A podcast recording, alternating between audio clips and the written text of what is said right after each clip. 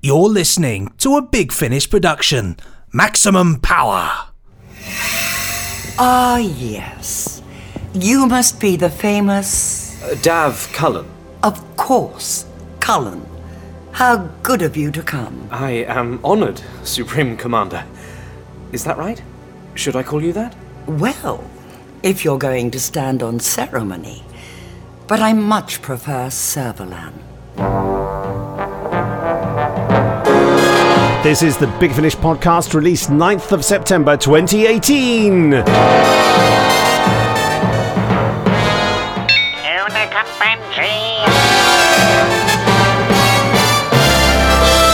You are very welcome to this, our podcast just for you, the loyal followers of Big Finish Productions, the producers of the finest audio drama and audiobooks in this quadrant of the cosmosphere. Also, anyone else is welcome too, frankly. You know, Bert next door, invite him in. Hello, come on in. Sit down. I think this could be right up your Straza. I'm Nick Briggs, and here's Benji Clifford. Hello, folks. And you can expect all your favourite Big Finish podcast features this week. The latest releases, that's over there. Uh, the Big Finish yeah. news, that's up there. Listeners' emails, well, that's in the back garden. And the Randomoid Selectatron, which is, well, no, probably popping in about 10, 20 minutes. Who knows? Depends when the cab gets here, really. Uh, but things are a little different this time round because we're celebrating the life of actor and rather wonderful person Jacqueline Pearce, who, as I'm sure many of you will have heard, sadly died this last week. As I'm sure you'll know, Jacqueline was best known for her um, part as the arch villain Servalan in Blake 7. We at Big Finish worked with her many, many times. We adored her and we want to tell you about her. Senior producer David Richardson, Big Finish CEO Jason Haigh-Ellery, and I will be sharing our thoughts with you on Jacqueline. There'll also be numerous interludes featuring the voice and words of the late, great lady herself. And for me, most touching of all, her close friend and Big Finish producer and director, John Ainsworth, talks with great affection about her in our guest star slot. And to round things off, our 15 minute drama tease will be from Blake 7, The Liberator Chronicles 3. That's by James Goss and starring, of course, Jacqueline Pearce. Any moment now, we delve into the latest releases with reviews and clips. But before that, from our interview release, Call Me Jax, here's Jacqueline Pearce. I'm um, I'm very self-contained. I'm very good at being alone, living alone. Um, I'm blessed with the most wonderful friends, really wonderful, who've been a family to me, and I know are there for me because they proved it time after time.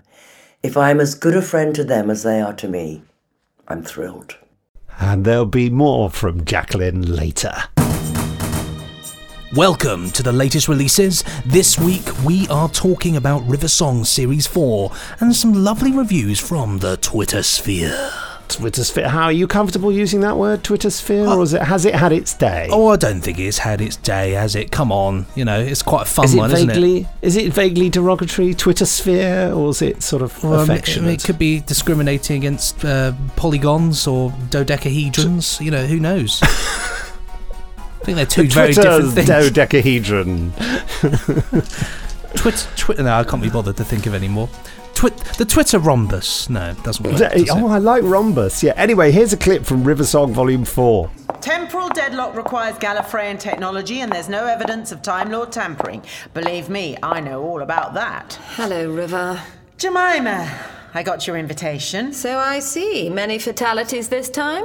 Ah, just one. on Twitter, the Twitter the trip uh, from the Twitter rhombus, Justin Bust says, "All right, enough cannot be said about River Song Series 4 by at Big Finish, but I'm going to try. Every set is better and better, coming up with exciting new ways to tell tales about one of the greatest companions Doctor Who has ever offered us. Here's a thread for the four stories. Yeah, people leapt in there. Like it, like it. Well, Andy Weston here says, Dear Big Finish, the latest River Song set is an absolute triumph. That is all. What more can you say?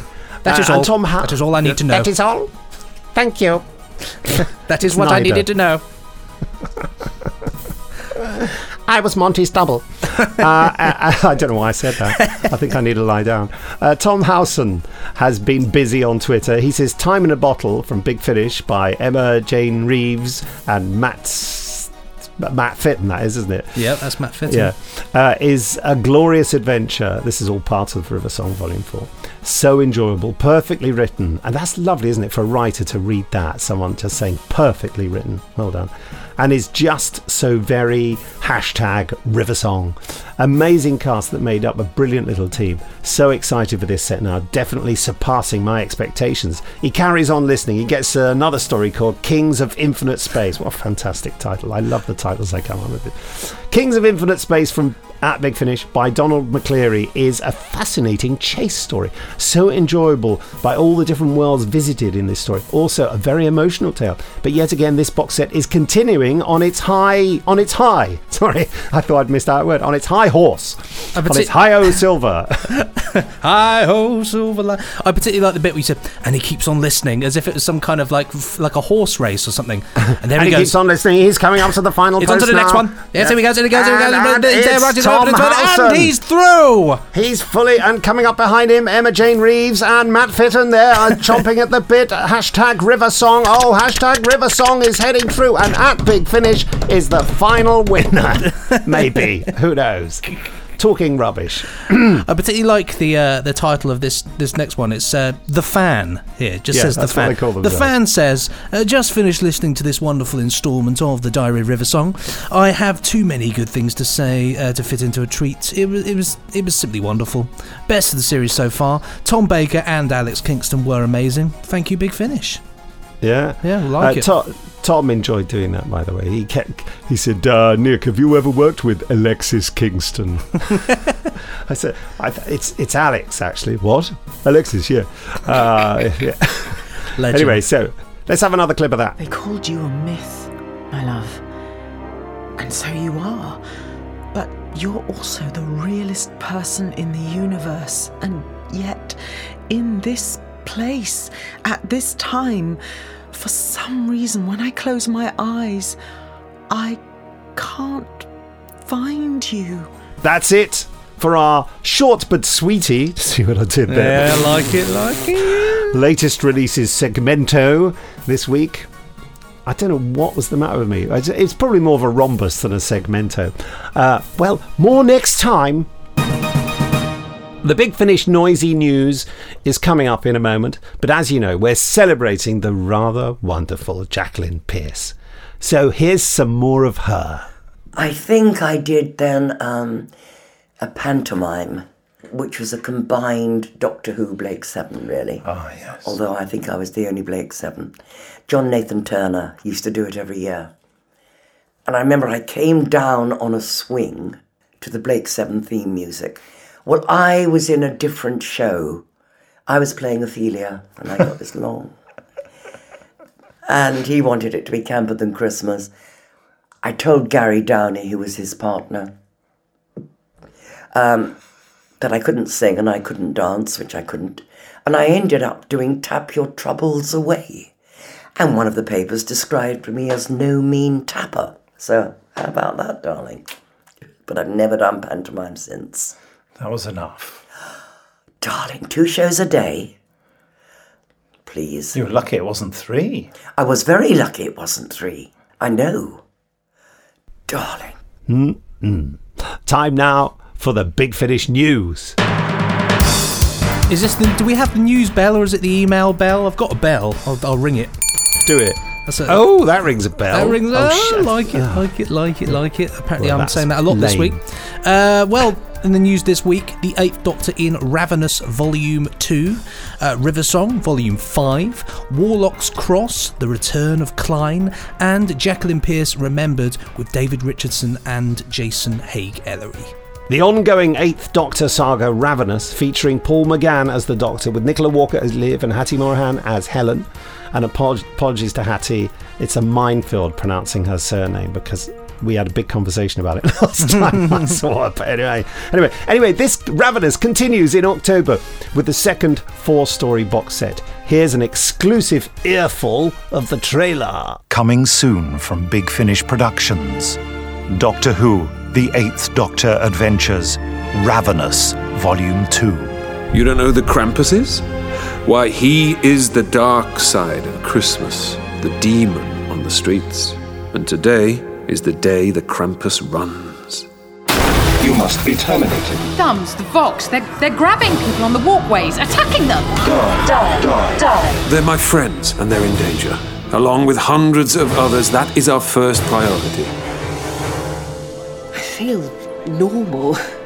Tell me, what's normal again? You know, after everything the Sonomancer, end of the universe, Rikazan.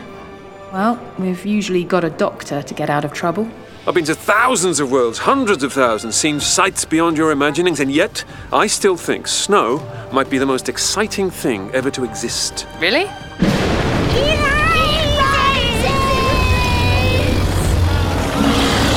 fires of hell! They call to you, wicked woman! They call your name! The robots are waking one by one, and when they do, they're attacking. They'll kill us! Who?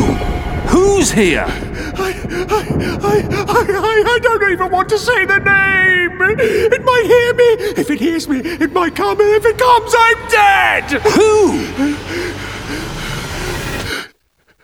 The Ravenous. Big Finish. We love stories.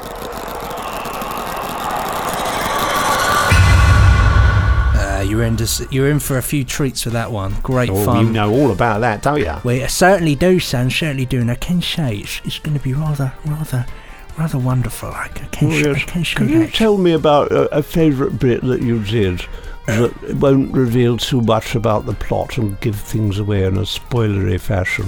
Well, I, I, I don't know if I can say favourite bit, but I can certainly say that uh, I'm working on episode four at the moment, and uh, Oh, yes. I, I'm confident in saying it's possibly one of my favourite uh, stories I've ever worked on. I'm loving Ooh. it. I'm loving it. Every every second is a wonderful journey. I was in a meeting with David Richardson yesterday, and he, uh, in a pause, he, he was listening to the voice of the Ravenous, Oh yes, yes, yes, yes. and he was very excited. Did he? In fact, speak of the. He played it to me on his phone. oh, bless him. Yeah, because I, I know that obviously uh, the Ravenous is is is very uh, is is a very big thing for for David Richardson, Ken, and and Matt Fitton and John Dorney. It's like a, a big. It's like a their sort of Yeah. huge baby. So it's uh, it's awesome to finally. Uh, Sort Huge out, sort- baby. Sort, out the voice, and, ac- and actually, Yeah. funnily enough, I've just heard back from them in email in real time here. Ken says, Thanks, Benji. I think that voice works a treat. Let's see if David has any thoughts, but I'm happy to go with that voice. Uh, to which David's just replied, Yes, thank you. Very happy. So there we go. The Good. voice is, that looks like that voice is, is set in stone. Wouldn't it be awful if they, you have, were reading out and realised, say, this work is substandard, go back to the drawing board, You are a complete failure. The only place for you, Benji, is on the scrap heap where you belong. Your mother was a hamster, and your father smelt of elderberries. Um, Well done with your holy grail quote there, you English knigget. had to be done. But yes, so that's Ravenous. Um, but now we're moving on to River Song Volume 4. It's just out and it's going down. an abs- oh, it Oh. says Volume 4 here. Where? With River Song Volume 4 just out and going down storm. Oh, Just yes, sorry, I'm reading the wrong bit of the script. I think it might have Carry- been- um, Do might- carry on, old chap. No, no, no, no, it's fine. Yes. Uh, we are now moving on to the River Song uh, stuff here. So we've got uh, with Riversong Volume. Oh, I'm just going to do that again because that sounded weird. Okay. I'm going to keep all this in because it's podcast gold. Po- podcast goal. Because with River Song Volume 4 just out and it is going down a storm with listeners, it's just time now to tease your ear things with a throw forward to River Song Volume 5. Coming soon from Big Finish Productions. The Diary of River Song, Series 5. Hello, sweetie. Who are you? A huge admirer of your work. I'm sorry, I've clearly got the wrong person. Oh, don't tell me. I'm not the Time Lord you were hoping for. Amazing what you can do with a soil sensor if you're a technical genius. You turned it into a weapon. You have fallen into my trap, Doctor. Or the terminal's gone out of sync. Oh, great. We're all going to die because your Wi Fi won't connect. Hurry hurry up! Unless you wish a blast of radiation to the face, Professor Song, allow me to work unhindered. Without it, I can never leave this place. Not my problem, Master. Do you realize how many people have tried to kill me? The Daleks did kill me, and here I am. There's a box down there full of bowling balls. Good grief. Remind me to ask you why it felt necessary to bring these across time and space to the Triassic period? Because if I knew who you really are. Bravo. So lovely seeing you again. Oh, no, you don't! Not after what you've done here! Big Finish. We love stories. Forget the mind games. Just tell me, what are you doing here? What I do best, my dear winning. I don't know why people. It's something I picked up at the BBC. People saying throw forward. I mean, I, I said, "What you mean a trailer?" And they went, "Mm, "Well, yeah, yeah that's it. Well, Throw- throw, throw- forward." I said, "Throw forward" sounds a bit like you know something unpleasant, frankly. Is is that like is that like the this presumably it's the op- the opposite of a, a, a throwback? So so what if you're doing Yeah. a trailer for something made 20 years ago? Are you doing a throw forward for a throwback, or are you throwing back a throw forward, or would that be You see, it's- replaying an old trailer maybe? It's an etymo- etymological. This is the type of minefield. the type of tangent that people who listen to this podcast hate. Um, so I'll continue in full force here with saying uh, River Song Volume Five, featuring the Master brackets S uh, and Missy, will be Obviously. out in January 2019. And in the main monthly adventures of Doctor Who, Sylvester McCoy will be continuing his epic run uh, in November 2018 Doing a to start marathon. in. Yeah, he's uh, he's raising money for charity. Uh, in in in Warlock's Cross. I don't know what I was going to say. Start. Did you hear that? Yes. Siri just said, "Here's what I found on the web for for what for is raise money for charity." Did I say it when I said Sylvester before that? She thought I said, "Hey Siri," I suppose. Isn't that weird? That's quite anyway, funny, uh, yes, I don't know where I was. Anyway, uh, Warlock's Cross by Steve Lyons and featuring the return of the slightly infamous but highly popular character of Klein, as played by the tremendous Tracy Childs, who's forging a an amazing career in theatre production at the moment. She's doing so incredibly well. Very proud of her. Makes her unavailable for acting, unfortunately, but never mind. Hopefully, we'll see her again one day. I'm trying to get a lunch with her in London at least. Here's a clip. You're late. The meeting ran over. I thought someone might be following me from the hall. I had to double back twice. Anyway, I'm sorry. And, um, Tutankhamun. You had better not be wasting my time again. Password, Dr. Klein. I need the password. You know me, Greg. Unless you think I'm a shape changing alien monster, in which case you're already dead. Next time, by the way, choose another aisle to meet in. If I look at any more chocolate. We won't have to. Meet again, I mean. Not like this. Are you saying what I think you're saying? We're on. For tomorrow. If you can still do as you promised. Finally. I'd have liked more notice, but yes. Yes, I can do it. How utterly smashing. Uh, time now for some of my favourite people. We've got Nick, we have Big Finish senior producer David Richardson, and executive producer Jason Haigh-Ellery, and they're going to have a chat about Jacqueline Pearce. David, when did you first encounter Jacqueline? Oh gosh, that's an interesting one. Well, it would have been when we started doing Blake Seven on audio because I was the first producer to work on Blake Seven, um, and I guess it was one of the Liberator Chronicles um, because it was before she became ill with her second round of cancer, um, and I remember she she was battling cancer during the time we were doing Warship um, and then was in recovery when we came around to do the next round of Liberator Chronicles. So, uh, so yeah, it was a Liberator Chronicle. What was your first? Um, I know, I know you don't do impressions, but what was your first impression of her?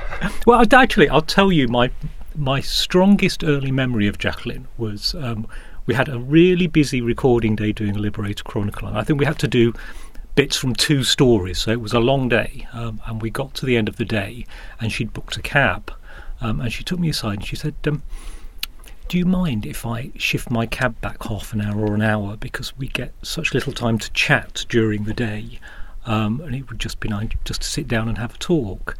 And I was I'm not used to that because you know you normally get to the end of a studio day and the actors are tired and everybody just wants to get home and relax and stuff. But Jacqueline was completely different. She she just wanted a bit of time just to to shoot the breeze and chat. Really, that really struck me. Actually, that just felt so human and lovely. That is lovely, isn't it? I um, she did enjoy the whole green room experience. didn't She did. She did, I, and she was she was one person I felt I really connected with actually because she loved dogs. I think she had about five dogs, and they all slept on her bed with her. um, and uh, I did tell and I'm, I'm a huge dog lover. I'm passionate about my dog. So, you know, we just used to bring in photos to show each other. She had a book of all her favourite photos of her dog. So we'd just sit there comparing pictures. Um, and I know, I, I, I think earlier in the year she'd lost one of her dogs, which she was desperately sad about. Um, so yeah, she was, I mean, she was a very warm soul. Um, there's so so many words you can use to describe Jacqueline actually, and they're all they're all good. Yes, you know, I've I've, yes. I've only got really positive, lovely things to say about her. And one thing I, I d- does always strike me actually is she used the word darling as though she'd invented it and Yes. owned it, and she could she could find meaning in the word darling with a change of emphasis. She could have a whole conversation just using the word darling. It Yes. could be a question. It could be comforting. It could be Yes. it could be an annoyance, couldn't it? I mean, it's just, Um, she she could amazing. She she could Yes. just communicate using that one word. Yeah, uh, it was, and also it was. Um, I, I don't know when she deployed it like that. It was almost like she had a twinkle in her eye. Like I'm not going to say much, but I'm just going to say, "Darling, darling." or if it was that rich thing. you know, and it was like that, and she would just give you the one word, and it was just yeah slay. Or some, something slightly naughty would be darling. and her laugh, that where Yeah. that's uh, incredible. Uh, Ah, ha, ha, a. Yeah. glorious, glorious laugh. Um, and I don't know if you remember when we were recording the War Doctor Hmm. stories with John Hurt. Um, Jacqueline used to come into the studio wearing this huge coat. I mean, it was so elegant and it covered everything, didn't it? And she would keep it on all day. Um, and then she'd, she'd, she'd sometimes open it a little bit and she'd say, Yes, you can see I've got a nightie on underneath. And she would literally roll out of bed in her nightie, put on this dressing gown, and come to the studio in a car. Um, and you couldn't tell that she'd just rolled straight out of No. bed because she looked stunning. I mean, it was a beautifully chosen ensemble, wasn't it? I mean, it's not obviously identifiable as a dressing gown, but you're quite keen to point it out to people as well, aren't you? Well, I think uh, it probably is identifiable as a dressing gown, but I don't care. I've just never seen the point putting on a nightdress to go to bed, getting up in the morning and taking it off, and then having to put clothes on, and then coming home and having to take the clothes off and put a nightdress on again. So I keep it simple. I just keep the dressing gown on all the time.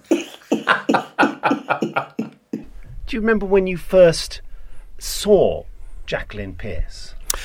It would have been a Blake Seven convention at the end of the 1980s. Um, seeing her on stage uh, with some of the other actors from Blake Seven was a bit of a revelation because you, you'd seen her in the television program being this very controlled, very in control woman who was uh, a leader of men. And then seeing her on stage where she was all over the place and she was you know taking the mickey out of everyone and and also saying the most outrageous things in front of teenage boys and girls. Um, she had no filter in terms of um, what she would say about her fellow actors and also about the people she'd worked with and about herself actually. I think one of one of the wonderful things about Jax was that she was so self-deprecating and she was in no way spiteful. She would say terrible things about people, but but in, it was you could never take them as a spiteful act because she'd say the same terrible things about herself. I did read her autobiography actually, um, which was a really in, it was an interesting insight to who she was. It was so open and so revealing about her life and her mental health problems, um, and the the traumas in her life which had created who she was. Um, and it, it was interesting then to actually know that and also deal with her on a day to day basis and know her. You know, in a way that you don't normally with people, do you? Yeah, you know, yeah. it's kind of you know, I don't know your traumas, you don't know my traumas to that extent, but it was all, was all laid bare in her book. And it was interesting to have some to have that much deconstruction of Jacqueline as an individual and then know her as a person because it just meant you felt you knew her really, really well. Yeah. You know, and she would talk openly about aspects from her past which had been so traumatic and you know, she, she'd been through it all. You know, she'd been in institutions and, you know, it was, and yet she, she'd battled through all these things that had happened to her life and was this incredibly warm, loving, generous person. I, I felt that you know with that interview thing we did, which I think was your idea, wasn't it? Call me Jax. Yeah, Yeah. yeah, and I'm so now I'm so glad we did it. Yeah. Actually, you know, it's um, it, it's it's lovely to preserve that aspect of somebody. Well, it's as revealing, presumably, as her autobiography because she was very honest in Mm. it. And I, I have to say, doing the interview, I found it. Um, this sounds awful, really, but I found it. I found it useful myself in terms of just mental health issues. Just to hear her talk so Mm. openly, uh, and and also uncomfortable though because of her her complete honesty. Yeah. Um, but I think it, uh, yeah, to hear her speak about all those issues and the and the very tough life she had in many respects, certainly earlier on, uh, and talked about them completely openly. Thankfully, she sort of lets us off the hook with a sort of wry uh, perspective of looking back upon it. You know, when she says, "Well," I, when I said, "What was your childhood like?" and she said, "Well, I." I certainly wouldn't want to experience it again. Let's put it that way. yeah. But it's interesting because she knew exactly who she was. I mean, she wasn't somebody who was hiding behind a mask or hiding herself, her real self from the world.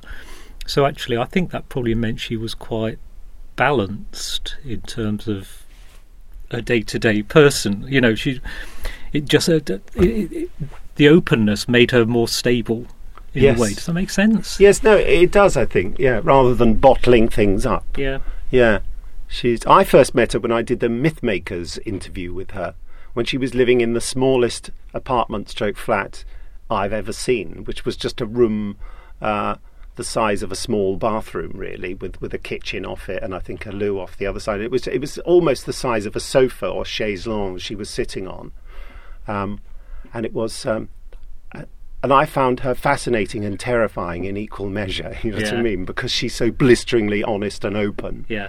And I was relatively young at the time. Yeah. Yeah, it was an interesting experience. I I remember from that interview actually, she was talking about the fact that um, she preferred animals to people. Do you remember that? Mm. Because I she'd, now, yeah. she'd spent all that time in Africa in the monkey sanctuary, just tending to chimpanzees, and you know, she showed us all these photos of her just cradling these little baby chimpanzees in her arm. I mean, what an incredible thing to do in your life! You know, it's just, it, it's yeah, yeah, I, I, I actually think she was remarkable. You know, I don't, I don't say that lightly. I think she was a, a really somebody who's made a stamp on my life. Um, and it's so nice actually to sort of when you're a kid, you grow up with, say, watching Blake Seven, and you see this character who's so strong and amazing, and you know, you remember that character, and then you meet the actress playing that character, and actually, she's strong and amazing and memorable in her own way. Yeah, and there's, yeah. I, I think she was fearless, wasn't she? I mean, that's not to say that there were probably some things in her life that troubled or worried her, but Yeah. I, there was a fearless quality her, in her, much more than anyone else I've ever met. Yeah, and she, I mean, she would she would talk about death. I don't know. Were you in on one of her conversations? I think that might have been on the interview. And she did. I, I don't think she. It was something she feared particularly. And she talked about her bed, and she liked being asleep most of all. You know, she was.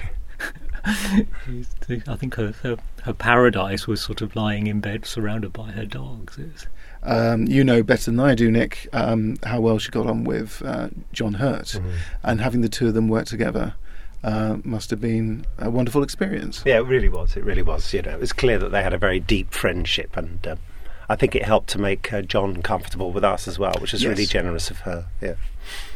Was that her idea, or was it your it was idea? David's idea. It was David's idea. because he knew they knew each other. Yes. Yeah, and he asked me to create a character that she could play. And he and his wife Anwen have been so kind to me. Three years ago, when I was here having cancer for the second time, I'm not one to do things by halves.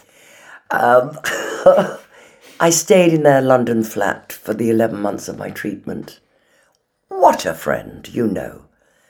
I adore him and I shall see him tonight and I can't wait. And on that note of fond remembrance, it's time for the news to finish.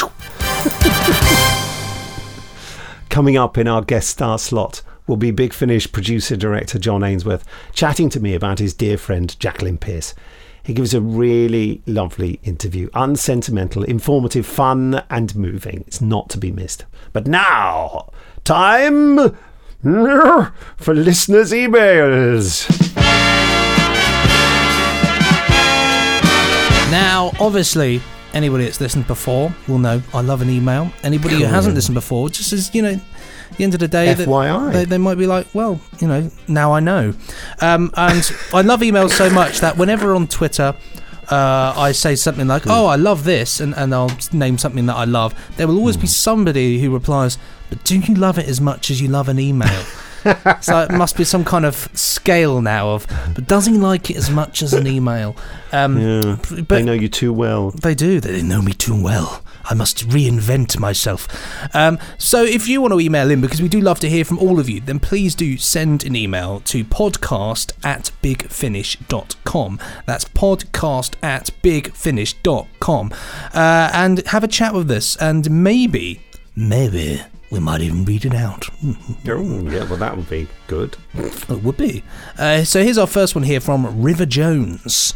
Dear Nick and Benji, devastated to hear of the sad loss of Jacqueline Pearce. Servalan is one of my all time faves. I had hopes that there would be a Servalan box set with just her and maybe Travis. Uh, I will have to just imagine, I suppose. It's always sad to lose a hero. I just hope that there is plenty of champagne available wherever she has gone to.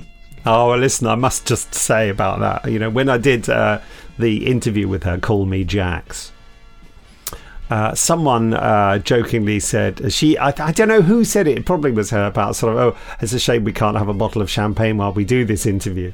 And of course, Toby, uh, the infinite caterer, uh, just said, well, I've got a bottle of champagne here, actually, in the fridge. He's always got one, you know. Beautifully done. Have you eaten anything today? I had a bit of breakfast. Darling. Oh, and I had a donut here. I realise I'm holding this. I should hold it like that, shouldn't I? But I'll just drop it. Nine, darling. Just pour the f- up.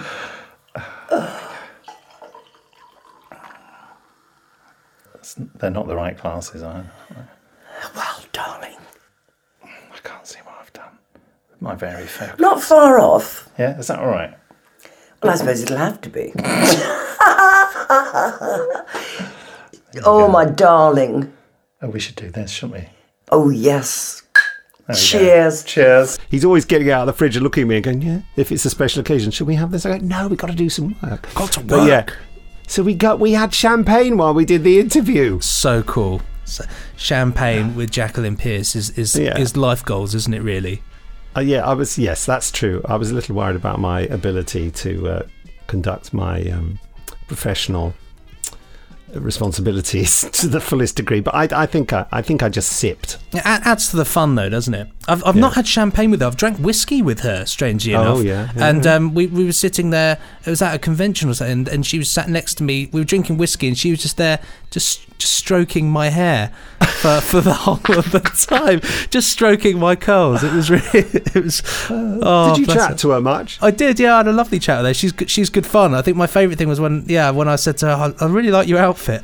She said, yeah. She said it's my dressing gown. She said I just wear. I think she said that to other people. Just Oh yeah, you'll hear you'll hear that uh, throughout this podcast, folks, because the dressing gown, the selection of dressing gowns. Yeah, she's just uh, she's just one of those people like uh, just a, uh, like a legend, really. You Yes. know, there's people who are, are larger than life, and yeah. So I was, yeah, it was so lovely to have, have a chat with her and uh, have Yeah. have my hair stroked. Amazing, extraordinary person. You won't be surprised to hear she never stroked my hair. she, Just- she would have to find it first. just just just patted the head instead. Just give it a little give it a little pat. Um, but yeah, so carry on here with the email. Um, Yes. We got here. I hope this isn't the end for Blake Seven. Is Jackie appearing in any of the future releases already recorded? So I'll let you answer that now. Nick. Yeah, mean, no, I'm I'm sorry to say she's not. She did the big anniversary thing with uh, John directing, but I think that was the last Blake Seven thing she did, and uh, and also she did uh, some stuff for us for uh, I think it was the Time War. I think. Time War, yeah. Yeah. So, um, but I'm but I'm afraid not because you know she had been quite ill for some time. Um, yeah. Also, I would say, don't. I mean, I hope she's not listening. Don't ever call her Jackie. It's Jax or Jacqueline. Just saying. you know, don't mean to correct you aggressively, River Jones. But uh, yeah. There you go. Well, carrying on here. Oh, um, well, it's not the end of Blake Seven, though. By the way, it's not the end. yeah. so the Liberator will continue to fly throughout the universe. Well, whatever they're doing in Blake Seven will continue. Uh, it won't be the same without her, her, but carry on, please, as I couldn't bear being without Blake Seven uh, and survivors. Uh, not to be too gloomy. Uh, question here. Um, Oh, yeah. Question. Name the episode. Um, what you need, young lady, is a smacked bottom. Um, oh, blimey! That, that's uh, five doctors, isn't it? No. Is it not? Is it? I thought. I don't know. You see, because doesn't um uh, the first Doctor in the uh, what was the Christmas special called? Twice upon a Oh, twice upon a time. It could be from that Twice one. upon actually. a time. Yeah, he does mention it there, uh, uh, but I think it's a reflection.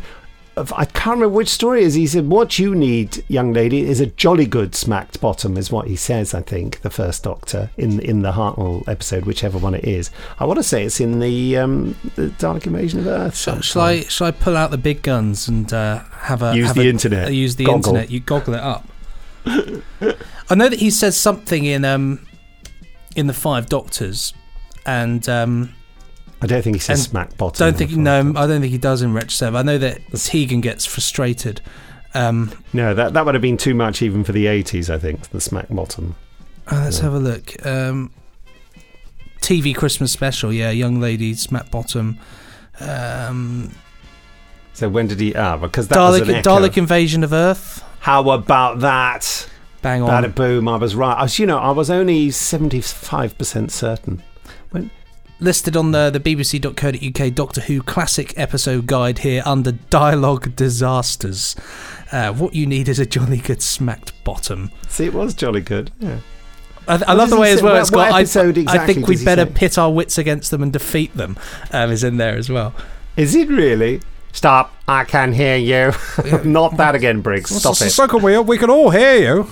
You're not. You're not getting past anybody. I mean, it doesn't say what episode that is. So if, if you know, or if you just happen to be right uh, watching it at home, uh, write in. Let us know. Yeah, podcast at bigfinish.com. Uh, but finishing the email here, it says, um, I recently watched it and howled with laughter. Yes, I am that silly. Best wishes to you all at BF River. And it ends with a quote here The power of accurate observation is often called cynicism by those who don't have it. That's by George Bernard Shaw, who is the head of Shawcraft Robotics, uh, responsible for the Daleks. No, it's not. no, it's not. That's right, yes. Here's one from Betsy Jones from Ohio. Hello, Sir Nixter and Friar Benji Bolan. I bless you. Look at you. This was going to be my entry for the ACE, Ace. competition this week. Everyone's enjoyed the number of A's, C's, and E's and exclamation marks they put in. Money. Actually, Betsy Betsy's only put um, two in, so that wouldn't have uh, worked. Um, uh, but I am pretty sure I got the writer wrong. I know the title, wah wah wah, a la Charlie Brown adult voice, uh, but I'm loath to let IMDb tempt me into checking. Really, just do it. Uh, so, Big Finish Day approacheth, says Betsy. We're down to counting weeks now. I've booked my rooms in Derby and bought the plane tickets. My UK invasion is taking shape. It's now this podcast will now be flagged up on the security services at GCHQ because we've said UK invasion. Doot, doot, doot, doot, doot, doot, doot, doot. They'll be straight round. Down on the floor! Put the weapon down. It's my umbrella. Um, what can a Yank expect from a fine gathering like this? Panels. That's right. Do it yourself panels. We're Yeah. going to make um, flat packing. I imagine signings and photos per usual. 20 years is a big deal. I'm excited for you all and have downloaded the Benny Treasury for my ear things to absorb on the plane. How fantastic. I'm really, really um, disproportionately pleased that the term ear things is slowly permeating our listenership. I just love it. Uh, can't wait to see everyone. Well, everyone? Oh, everyone I see at the bit. Can't wait to see every human being ever born and meet so many new people. And I'm sure you got my memo about getting Del Boy in at the last minute. Thank you very much. Del Boy. Does she mean to Derek Jacobi? I don't think he'll be coming.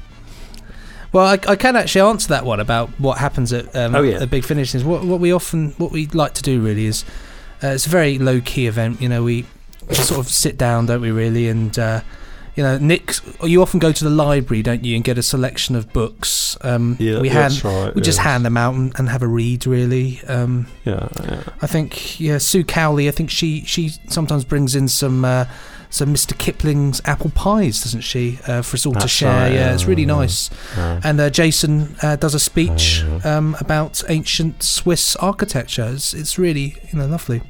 Lovely. Yeah. Yeah, Uh, no, there'll be uh, there'll be some sort of autograph thing going on. There certainly will be panels, uh, some other activities. There, there's going to be a cosplay competition, which I mentioned, and I will give a special prize to anyone who comes as Horror Blakey. uh, also, the Hoovers are having a, a- an evening event on the Friday, but I suppose that's their affair. Um, yeah. So uh, They're always great fun, aren't they? All these big finished days. It's loads of great people all gathered together and having a good old laugh and talking about big finish as well, which is nice. It's like a whole lot of love in the room, as I think I've said before, isn't it? It's lots of. There's all the orange squash. What's the orange squash anecdote thing that you always say, Nick? I've no idea. You know, you say like big finish is like undiluted, diluted orange squash. Oh, squash. Big Finish Day is like undiluted orange squash. That's right. It's the real, yeah. There's no dilution of the enthusiasm there. It's all our people, you lovely, lovely people. It's going to be great fun, and, and looking forward to seeing you there, Betsy. But also looking forward to see everybody else as well. It should be really crack. And also, we're doing a live podcast, aren't we? Which we haven't yeah, mentioned in yet. some form or another. Yeah. some form, some form. I'm having a conversation with Steve Hatcher, you know, who's the Hooverville person. Uh, lovely chap. Very, always been very supportive and enthusiastic about Big Finish. Having a chat with him hopefully next week. He sent me a great email about it yesterday, just as I was going into a gigantic Big Finish meeting. So I said, I'll, I'll, I'll speak to you next week. So, until my plane lifts off, I must back up and uh, endure the daily grind.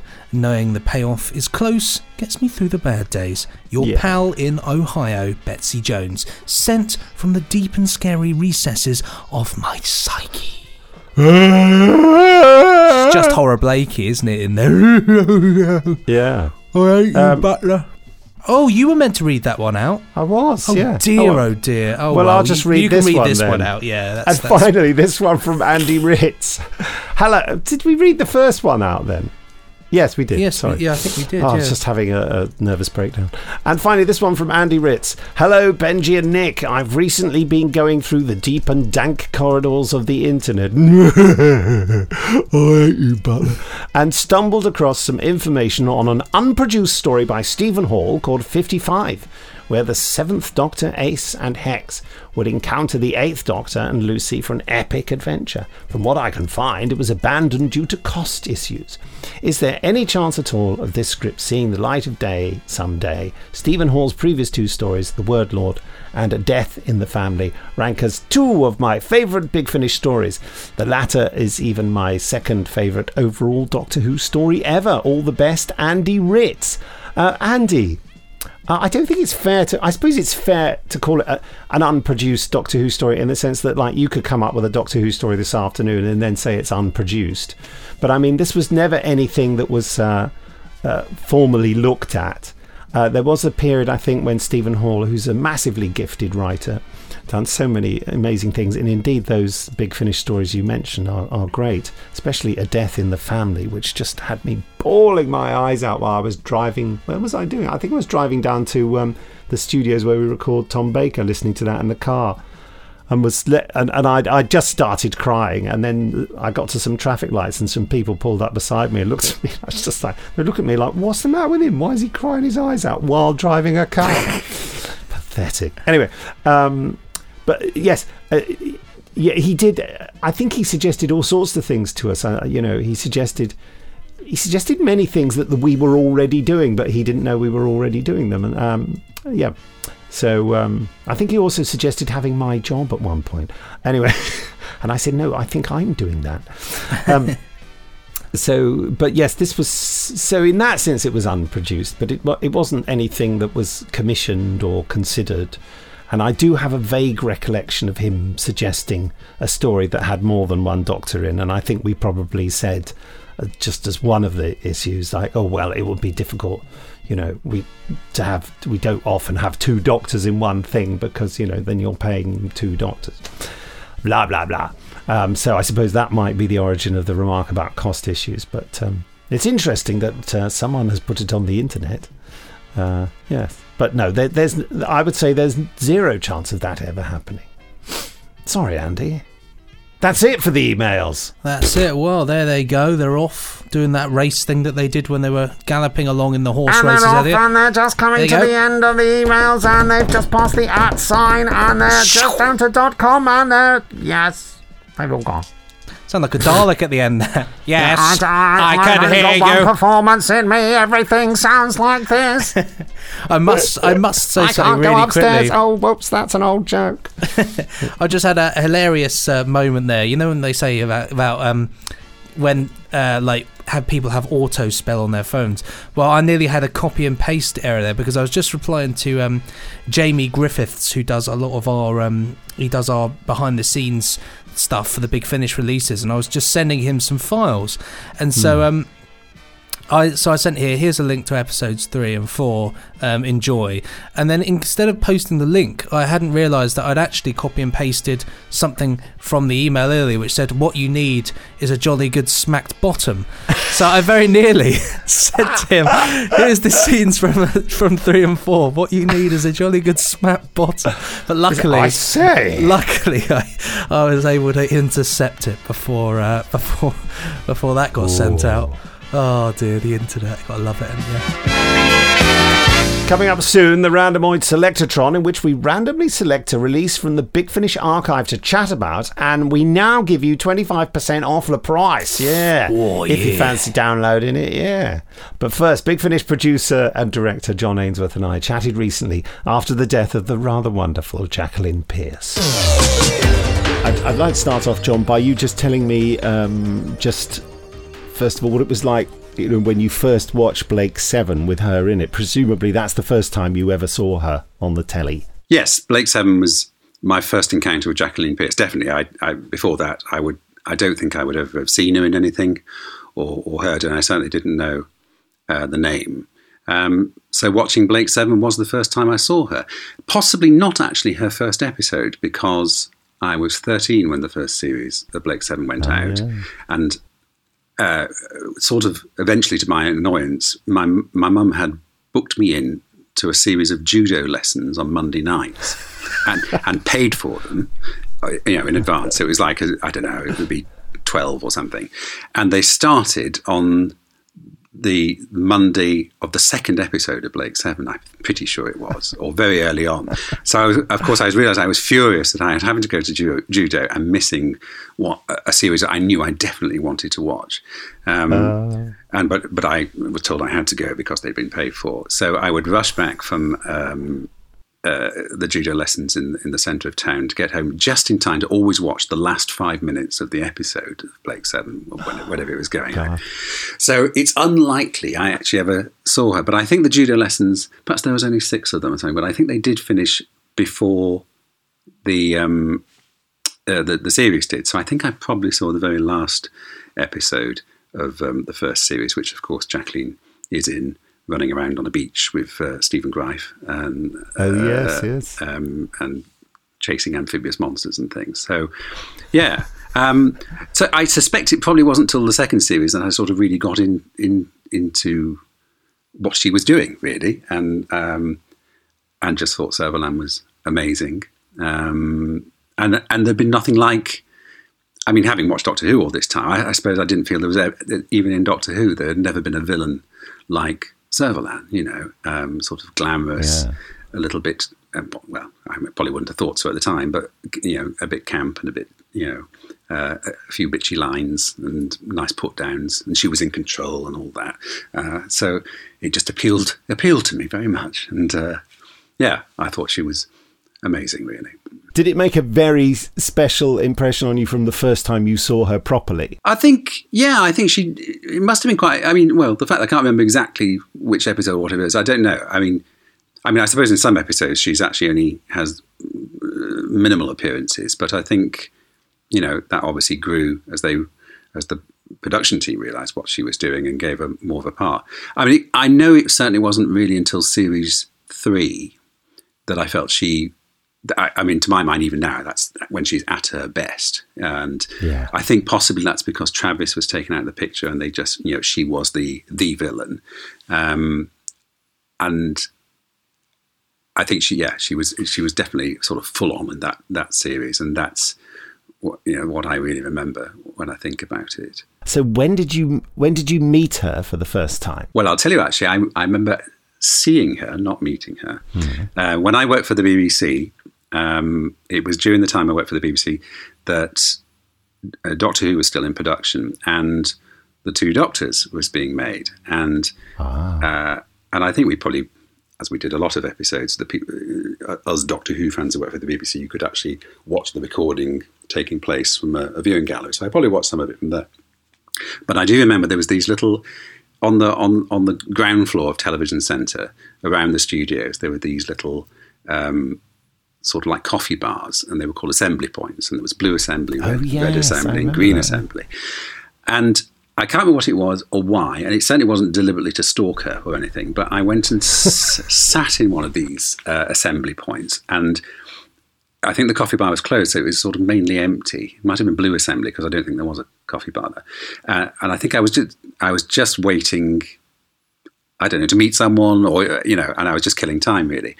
And they they, they were recording, and and Jacqueline in costume just walked through the assembly point, you know, you know, completely oblivious to the fact that I was sitting there, and I was just thinking, "That's Jacqueline Pearce," you know, and and in those days I'd have been too far too timid to approach anyone or say anything, Yeah. um, you know, and I so I just sort of watched and observed and thought, "Oh, that was quite exciting," you know. Um, so that was whenever the Two Doctors were made. What would that be? 1985, I suppose, um, or, or around there.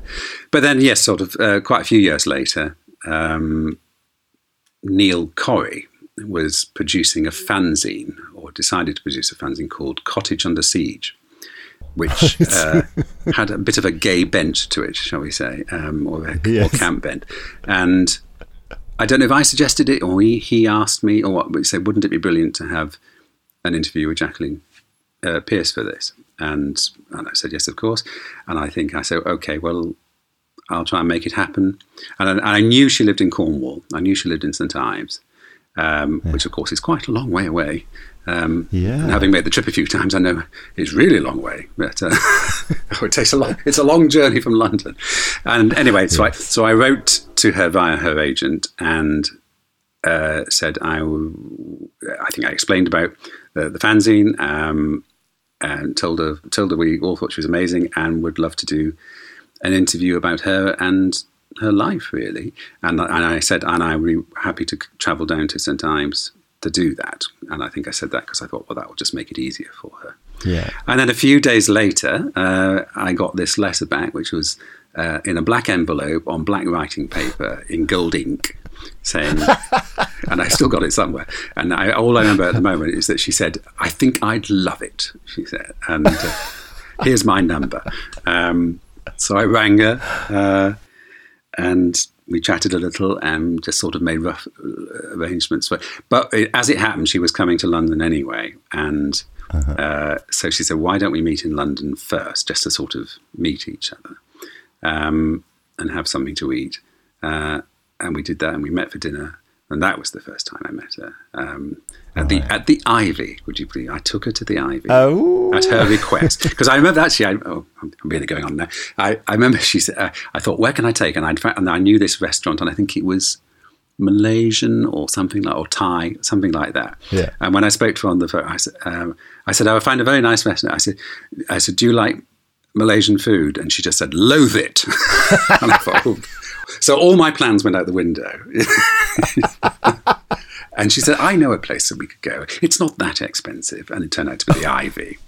Which, which you're probably right. It wasn't perhaps as quite as expensive as I might have imagined, but you know, Exactly. It's yes. not, but it isn't it is like the most you know. famous. Yeah, it's the most famous posh restaurant in Yes, London, basically. Yes, yes. so we went there, and you know, and over the years we went there quite, quite a few times. Um, and when we couldn't afford to there, go there, we used to go to uh, Kettner's, which is sort of still there, but Yeah. uh, in a different guise now. And But and that was in those days, Kettner's.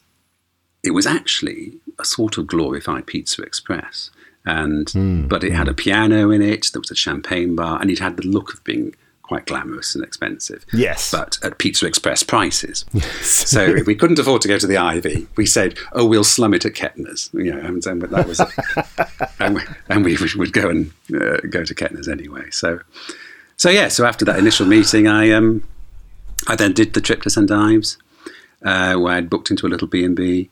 And I think I probably spent a sort of long weekend, and we met up several times. And, and then I uh, went back, and um, I remember as I got back on the, on that first trip, I was on the train. She came to the station to see me off, and as as the train pulled away and I had my head out the window, she just shouted, "I love you," which I thought we've only just met, you know. but that was very nice. Um, yeah. uh, uh, and then I went back home and I wrote the piece, which wasn't really just an interview. I actually did more of a, I suppose, what you'd call like a profile piece. You know, it had quotes from her, but I had I didn't sit there with a recorder. In fact, I remember telling her, um, "I'm not just going to tape this." I said, "I'm just going to spend this time with you, and then I'm going to write about my experience of that and and your life here and St Ives, etc." So it ended up being more of a sort of profile piece and um, you know, Hmm. just an impression of it. So, I mean, I haven't read it for a long time. I don't know what I would think of that now, but I think she was quite happy with it at the time. I mean, you clearly got on, didn't you? Yeah, we just You know, I from the suppose we- meal at the Ivy. We just clicked, really. Why do you think that was? Um, I think I think we were both interested in exploring ideas and talk, you know, I suppose analysing things a little bit, perhaps too much, really. So, you know, I remember even you know when we did talk about things like Servalan, we were saying, well, why is Servalan so popular? You know, what do you think? You know, and she, and she was quite interested in, you know, the, what it was that makes some something like that click with some people and and other things not. I, I don't know. So we were able to have. I sound like I'm feeling modest, but we were able to have intelligent conversation. You know, um, Yeah, yeah. and we're interested in the same sort of things or exploring the same things. Um, and I think she liked a little bit of adoration as well. You know, um, Hmm. you know, she she liked to be liked, um, and I'm sure I gave her that. Um, yeah, I, but but you see, for me, it, it was interesting. For me, it was a bit like meeting Jacqueline Pearce was the equivalent of meeting uh, Joan Crawford or something. You know, it was like Yeah, she was sort of in my world. She was the equivalent of a sort of um, a, a film star, a megastar. You know, because of well, because I thought she was so good, really. And then meeting her and getting to know her. It's not that that sort of disappeared or anything, but you know, you get to know the person. You know, I, I over a little over a while, I stopped seeing Servalan and started seeing Jacqueline. Really, Yeah. if that makes sense. And Yeah, yeah. um, and weirdly, because of that sort of experience, whenever I've met anyone else who's quite famous, or that you know, even you know, in our sort of Doctor Who world or whatever, um, I've been a bit more level-headed about it. Really, not that I'm not pleased to see those people, but you know, I'm not sort of tongue-tied or anything. You know what I mean? Yes, Because I think yes. they're still people, and you know, they're really good, interesting, talented people. Um, but you know that sort of thing about sort of going to pieces when you're in the presence of someone a bit famous. Uh, Yeah, yeah. It, it sort of changed my sort of approach to that in a way. I don't know. Yeah, it's interesting, isn't it? Yeah. Yeah. She sort of gave that to you, didn't she, really? Yes, it's almost like well, I've met the most famous, important person I've ever known now, and so everyone else isn't quite as as impressive. Yeah. In a way. That's really that's really interesting. sort of. I don't know. Uh, it, it's interesting. So. I'm, I'm just I'm just thinking of the sort of um, the timeline from you meeting her and realizing that you sort of clicked and getting on, and then you know, uh, Yes. then you were with her when she died. So Yes. what what that that's a there's a big difference between um, well, there's a big development between getting on with someone and then being the last person they were with, you know, because you were you were both that important in each other's lives. So, what what are the essential things about Jacqueline that you learnt along the way? Oh goodness. That's a question. That's a bit Essential profound, things. well, I suppose when you spend such a long time with someone over, you know, over a, a cour I mean, I, I had to think about it. It's, it's 25 years. I mean, that, that first Mm. meeting was in 1993. I'm pretty sure, or thereabouts. So yes, I've known her for almost half my life, and and a great deal of her life, obviously. And you know, so you you do get to see every aspect of someone and the you know the vulnerable side, you know. Um, yeah, I suppose it's just that sort of intimacy in a way, I suppose, isn't it? That Mm, mm. you know that I th- we're all only intimate and open to a very few amount of people. Amount of people, I would have thought. Um, Hmm. and she, and certainly in those days, uh, you know, the, the early days of our relationship, I think we, because she was in St St Ives, you know, I didn't actually see her that often, but we talked a lot on the phone, and we had a lot of very long uh, phone calls, just talking about life and and ups and downs as well. You know, it was, uh, you know, she Mm. was. It's no secret that she, you know, she suffered quite badly from depression, uh, Mm. and at that time it was well for a long time that I knew it, she was very her ups were very up and her downs were very down. That changed in the more recent years. She sort of was a lot, found a much more level, comfortable place, uh, and and the highs and lows weren't uh, as extreme. Well, the highs were still quite high, but the lows weren't uh, as low. She she got she found a way of being in a better place, partly through medication.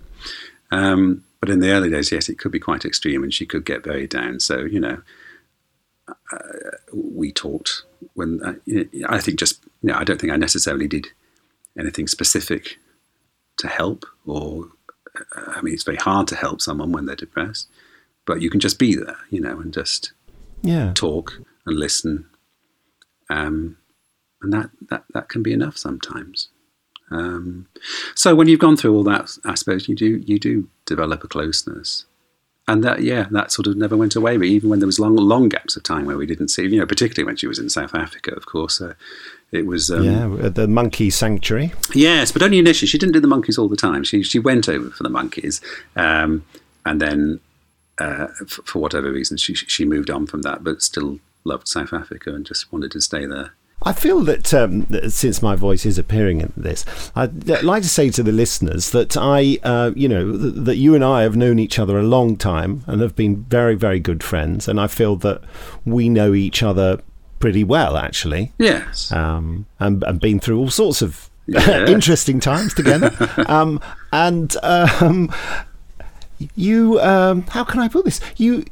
You kind of kept this more or less to yourself. I, I knew that you knew her, Yeah. but um, you know, and given that you were a fan of her work, I mean, how can I put it? I, I can imagine that some people who were fans of famous people who got to be their friends Yeah. would have just gone on about it all the time. It would have been my friend Jacqueline this, and oh yeah, and I saw the other day, and you know, and, but there was no sense of that at all. And listening to you telling me about the uh, these things, uh, you know, a lot of it I didn't know. I just knew you knew her, and I knew that you occasionally had um, done some cosplay.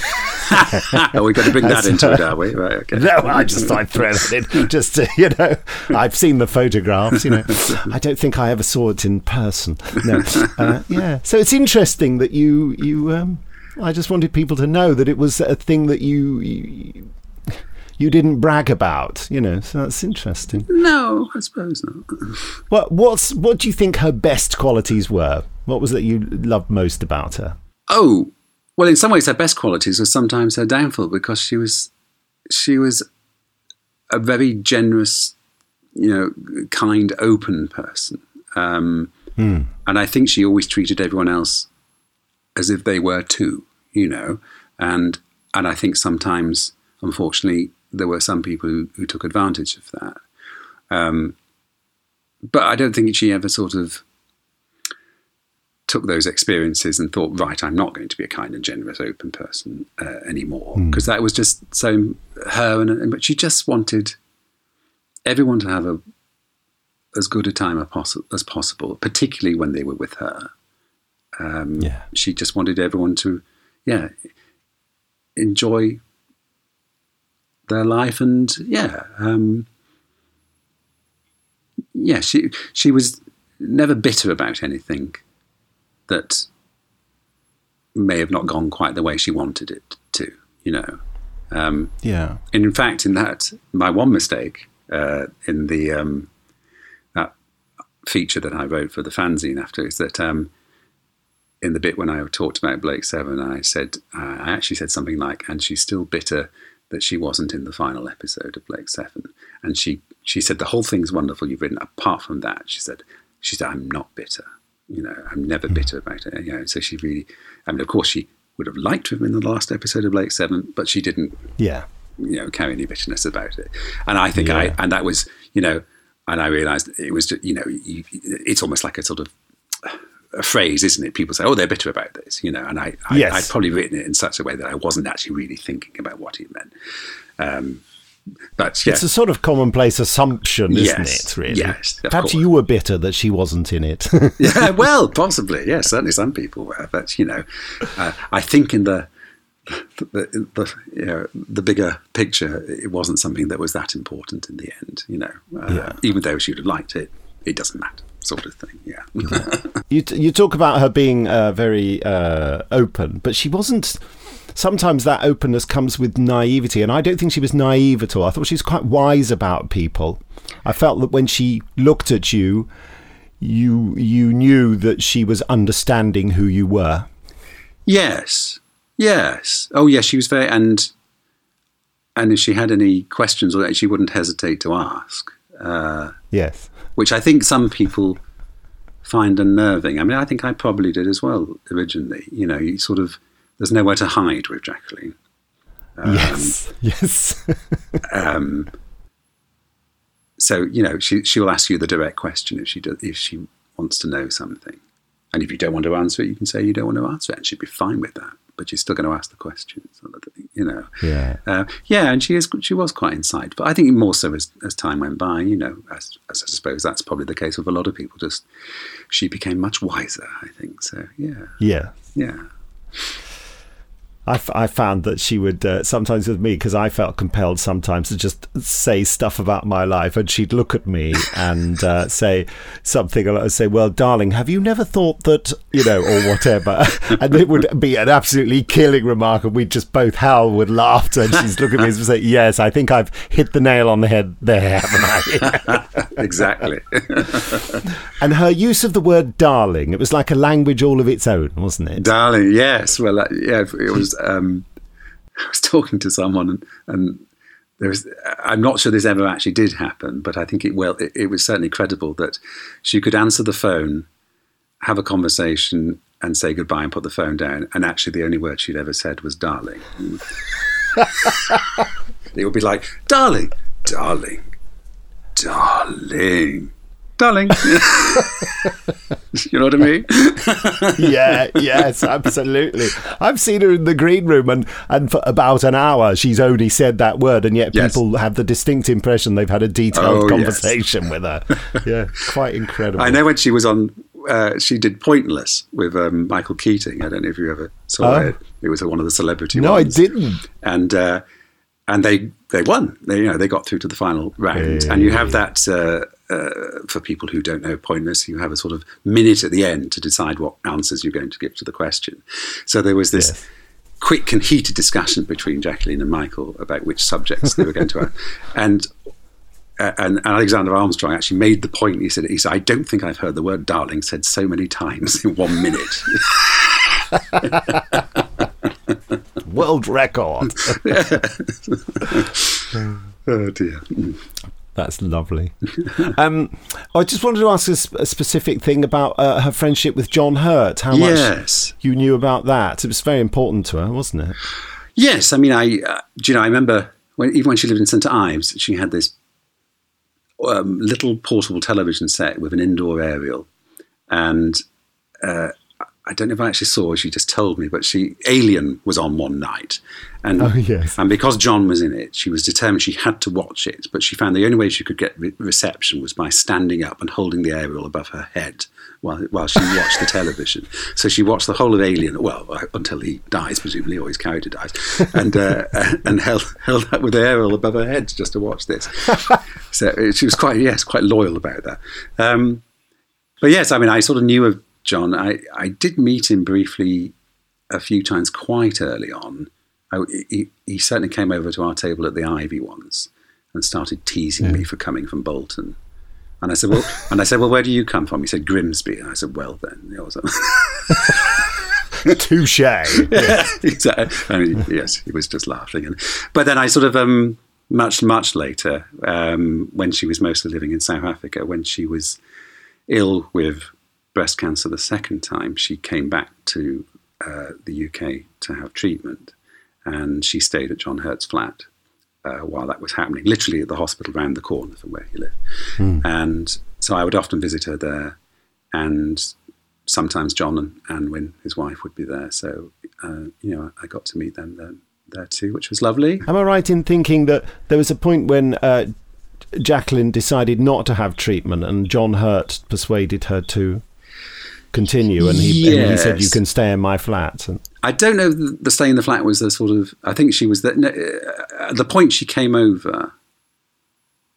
I think even then she was. She, she certainly said she had considered it or was considering it. Maybe, maybe he did say on the phone to her while she was still in Africa. But yes, I know he certainly persuaded her. Well, we all did, of course. You know, none of us wanted to say don't get treatment. Um, but you know, I mean, I think that's po- that was possibly you know because she'd had these ups and downs, and uh, again, it's no secret. You know, um, she said it herself. There were there were times in the past when she was so down that you know she did have the pills in her hand and was thinking about suicide. yeah. Um, Yeah. she never attempted it, as far as I'm aware. Um, but I think when something like this happened, um, she thought, well, maybe this is the natural way out, sort of thing, you know, or the, you know, just let it happen. And Yeah. um, but yes, we she was persuaded otherwise, and uh, and the treatment went well, and, and, and yes, so she she was fine for you know quite a It few. gave more her many more years, It didn't did, it? yes. Yeah. I mean, that would have been ooh, I don't know six, seven, eight years ago, something like that. I, well, I can't, I can't Yeah. remember exactly, but yes. So obviously, we're all very glad she did to have the treatment. Yeah. Any, any other uh, lovely memories of her you would like to share? I know that's such a broad question. it might make you go, oh, I don't know. It's just everything our lives. Um, well, I, I, I suppose it would be nice to talk about. Um, I mean, it was only in the last few years. It almost came sort of full circle. That here I am for Big Finish producing Blake Seven. So of course I've ended Mm. up um, directing her as Servalan. You know, um, Yeah, but, gosh, yeah. but comparatively very recently. You know, uh, considering how long I've known her. I mean, I've directed her in other things. You know, we did. Um, in fact, actually, that's worth mentioning that uh, when I directed the stage play Deceptions in Brighton, and that was early, uh, very early 2000s, and it was almost as a result of that. Even though I knew you all, I think Jason and Gary and maybe you, I can't remember, came to see Deceptions, and uh, and Jason said, obviously having liked what he, he said, you should be working for us, um, and as a result of that, I got offered my first Big Finish direction, which was at Bernice Summerfield, and I've been doing it ever since, really. You know, so Yeah. Deceptions and Jacqueline being in it, um, you know, was sort of instrumental in that. And we have, you know, and there's a few. Uh, Jacqueline's been in a few of the productions I've directed over the years. She was in the Sarah Jane Adventures and uh, Strontium Dog, Um, Yeah. I know she did a Doctor Who very early on for Fearmonger, but I wasn't instrumental in that. That was one of Yeah. Gary's. Um, and yeah, but so with Blake Seven, so I, you know, that was the first time with with, with Servalan really, and particularly working on the anniversary story, which we did last year, because she was the two days we did that, she was on really good form. Actually, I mean, she did find it a little bit of a struggle in the last couple of years in terms of, you know, the the, the performance. Although it always sounded brilliant in the end. Yeah, but yeah. she, you know, she was she was there in, our, in the studio in Tunbridge Wells, and I think quite enjoying being with the rest of the cast, working with Stephen Greif again, um, and she was excellent. You know, um, I mean, Mark Wright wrote a brilliant script, and I think very good dialogue for her, which I think she liked and agreed that it was particularly good for Servalan. Um, yeah, uh, and she did a great job of it, and you know, that's it's not quite the last thing she did but it's it's it's very close. And um, and to my mind that's I'm so- I'm so so good, glad that she did that really. And uh, it sounds so brilliant. Yeah. And of course, also we cast her as the character Ollistra with Yes. alongside John Hurt. yes which she loved. I mean I wasn't involved in those but um, you were Yeah, which was great. Uh, it was David Richardson's idea. I th- I pretty much think that he said to me, "I think could you write a character that Jacqueline could play because." She and John are good friends, and I think it would be nice for him to come to Big Finish and have someone he knows and loves Yes, working with yes. him. So it was really easy to. I think I'd already started to create this very sort of scheming Time Lord character with with sort of who wasn't a villain but was certainly had a ruthlessness. Yes. And I think we thought, oh well, well Jacqueline could do that, standing on her head, you know. she certainly could. I think initially she was perhaps a bit worried that it was a sort of another uh, incarnation of Servalan to some extent. But I think as it went along, she she took it in a different direction really, and I think she enjoyed doing it. Um, yeah, definitely. I mean, she was she wasn't an evil character in that. no, I think that's what gave it the interesting sort of nuance, isn't it? Really, um, Yeah. and and to be honest, it didn't really have the sort of the slightly campy quality that Servalan can. Um, although Servalan's definitely. I don't got a write camp, John. No, no, camp's camp. not you, is it really? but it's interesting. It, it, it is interesting though. But some people, I mean, there have been times on the episodes that I've worked on for Blake Seven with Servalan in it. Um, I've actually asked some of the writers sort of to take out some of the camp because I think it's very easy. You know, it's so tempting, isn't it, to go a bit further with those sort of delicious lines. And I think, well, you know, Yes. but no, let's cut eight of them and keep two of them, and the two that we have Yeah. would be brilliant, sort of thing, you know. And uh, because you want to keep the character real at the same time, you know. You, I mean, Servalan and Ollistra, you know, you don't want to mess with them at all. You know, they're dangerous people potentially. You know, whatever side they're on, you know. And she certainly brings that out. In it. Yeah, and then she loved working with John. I know she did. You know, she thought that was great. So, yeah. It was brilliant. All right then. Um, should I just give you a, one last, I don't know, moment to sum her up, and then that'll be it. Oh, sum her up. Um, gosh, well, I mean, it it's hard to sum someone up you've known for so long, and there's so many different aspects of them. Really, I mean, she was just a delight to be around, you know, and and a lot, um, and I and a lot of it, sort of, uh, you know, helped helped her when she needed help, particularly in the last couple of years. But we all did it willingly, you know, because you know we just loved her, and it, it, it never seemed like a chore or anything like that. So yeah, she was just. I, I remember once saying, "Where was it?" I think it was actually when she was ill, and she was, and I, I had to leave, and she was going to be on her own for a while, and I said, "You won't get bored, will you?" And she said, "Darling, are you ever bored when you're with me?" And I said, "No." She said, "Well then." oh, amazing.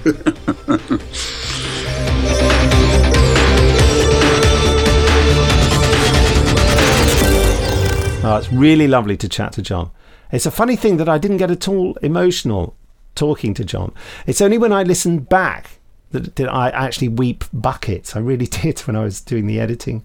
I emailed him to tell him, and then he said, and then he said to me um, that uh, that made him cry. The fact that I'd said that. Funny things, aren't we, human beings? We are. And of course, talking of funny things, it's now Yes. time for the funniest thing of all. It is the Randomoid Selectatron. Laugh, Oh. Nick, laugh it up.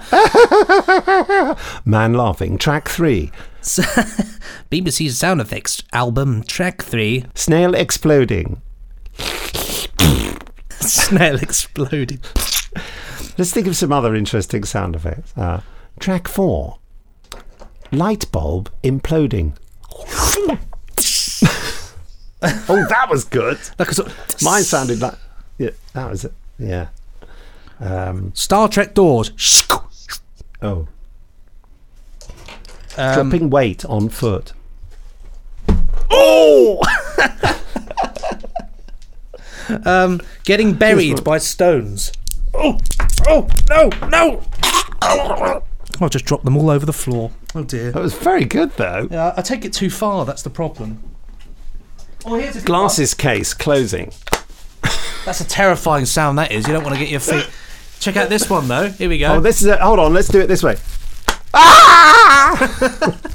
It's nothing scarier than a snappy case. What about this? Oh, yeah. Just bubble. That's the just- cyber laser coming out of its plastic wrapping, isn't it? That's what I did for Sword of Orion. I did, Did so much ripping up of bubble wrap. Yeah, yeah. I love a bit of bubble wrap. It could be a oh, I Wirrn, it could be a, have a Wirrn, of course.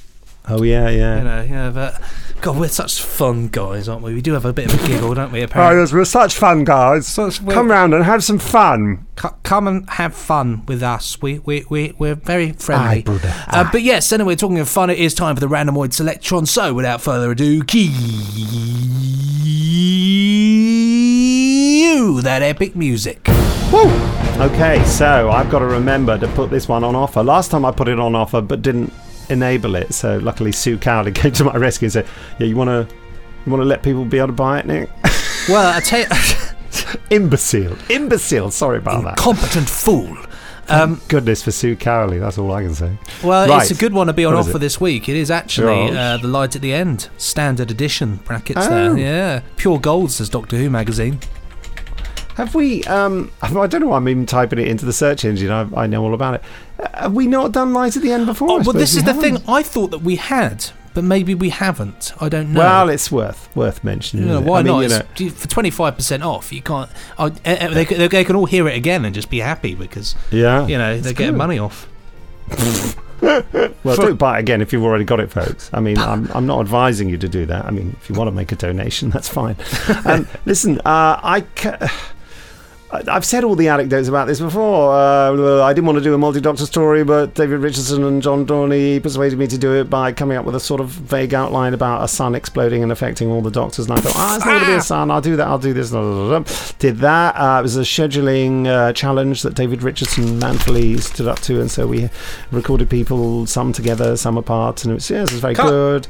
Uh, and um, what else? Great fun to do. Amazing um, sound design by uh, Jamie Robertson, and fantastic music. And uh, and here's here's here's uh, the trailer. You know, old girl, sometimes I think you're probably the finest ship ever to have sailed the vortex. Oh, my word. So now we know. Now we know for sure. But why are they here? Hmm? Why are all the doctors here? Hello, my dear. Doctor, What is it, Nyssa? here. Look. In the doll's house? What? Look through the window. Come on, Ace! Run! Back to the TARDIS! What's happened? Where am I? You're in the TARDIS. How do you do? I beg your pardon. Oh, no need to. I'm the Doctor, and this is. I am Leela. Of them? They were you? Here we go. Three minutes past five. 1703. The 23rd of November, 1963. The 23rd of November, 1963. 59A Barnesfield Crescent, Totton, Hampshire. Crescent, Totton, Hampshire, England. Earth. Stop fiddling about and get on with it. Charlie, I'm sorry. I'm sorry. We'll come back for you. You hear me, Charlie? Doctor, no! Appears to be some kind of warning. All this cloak and dagger business? You're clearly up to no good. By all means, please do come out to play, Doctor. I'm waiting for you.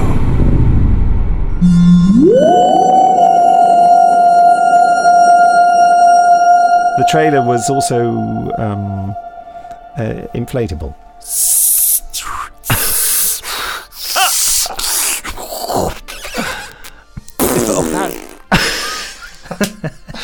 If only you could have seen Benji doing all those sound effects. They were not only brilliant on an audio level, but uh, My favourite yeah, one had when, to be It's when the balloon flew away and you did that kind of graceful retreat Mm. in slow motion. I my my favourite one is when you said a lot of what was it a lot of heavy sketching and I scribbled onto a bit of paper, and there's the art. It's modern art. There we go. There you go. And if you write good. in, I'll, I'll send it to somebody. Somebody can have Sign that it. and frame it or something. Yeah. Well, that's all I've got to say about the lines at the end. I mean, um, I think we did jolly well, actually, didn't we? I think we Yeah. did jolly well. Yeah, it was a nice condensed version, essentially, of of, of uh, behind the scenes look into that one. But yeah, light at the end, it's a cracking story. I, I can't believe that I was audacious enough to put to set a lot of it in a fictional version of where I grew up. Yeah, but- but, 59A Barnesfield Crescent in Tottenham. I even had a character called Bob Dovey, and the Dovey family used to live opposite us. I mean, it was just all right about what you know. And, and I think I lived in 59 Barnesfield Crescent. If anyone listening lives there, hiya, nice bungalow, isn't it? Uh, there's a sort of there's a sort of hump in the uh, garden. That sounds like I killed someone and buried them there. That's not what I'm saying. That's just the way it is.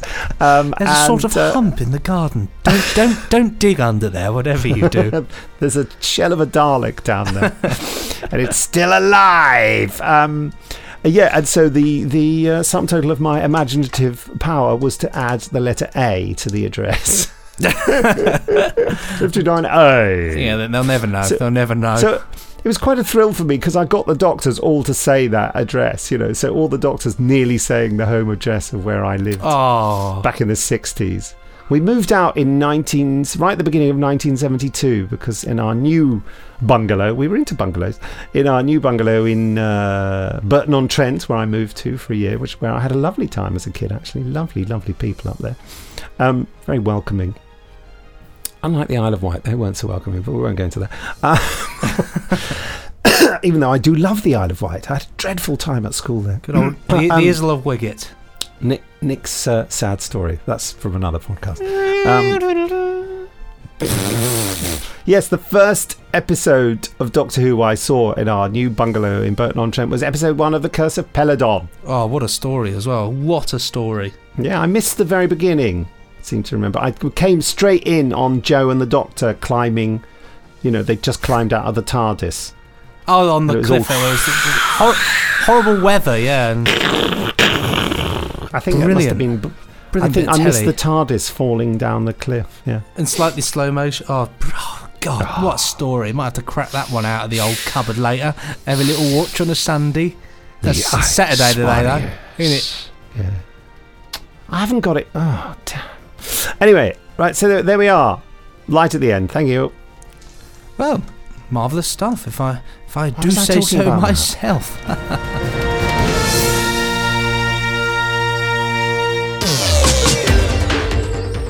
and so, of course, as the podcast falls into darkness, like the autumn sun behind some very dull grey clouds, time now for Nick and I to make up a trailer for this very podcast.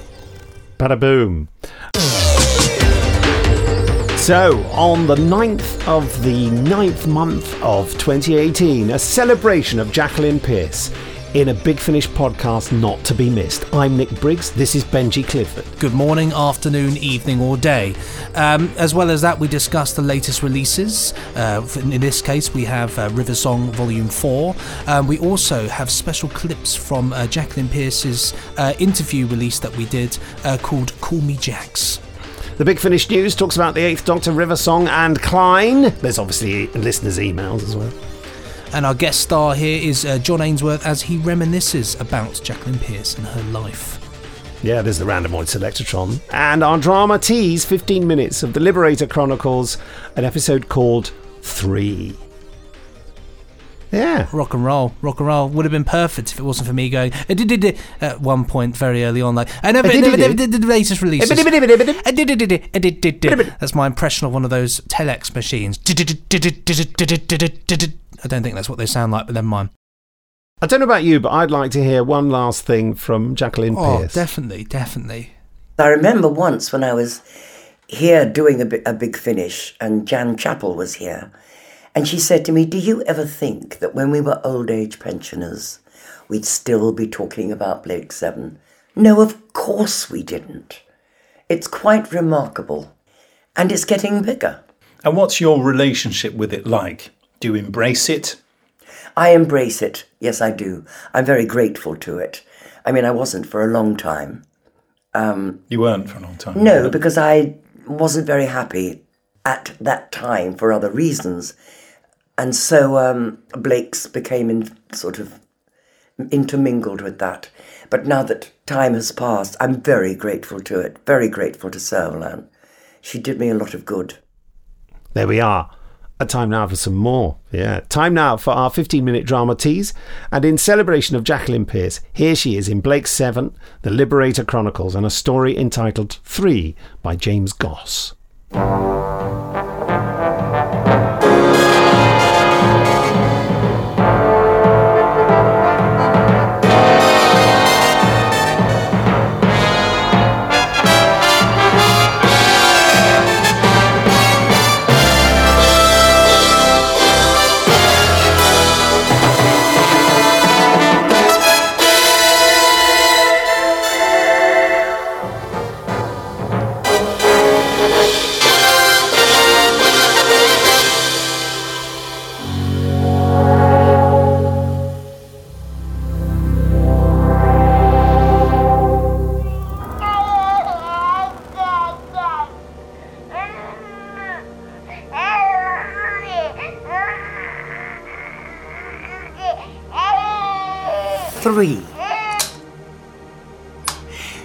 Send in Cullen. Yes, Supreme Commander.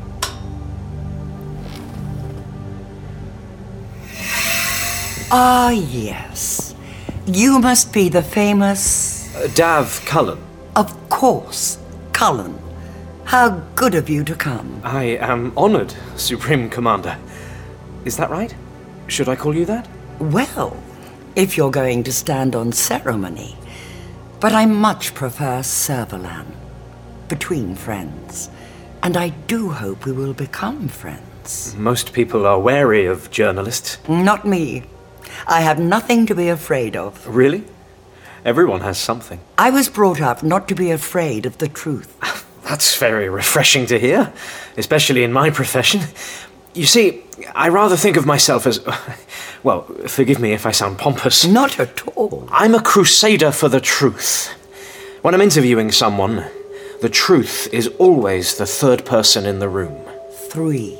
I beg your pardon. I was simply agreeing with you. Uh, forgive me. Do sit down. Would you like a drink? Uh, no, thank you. It clouds the judgment. Then you won't mind me having one. After all, I may give myself away.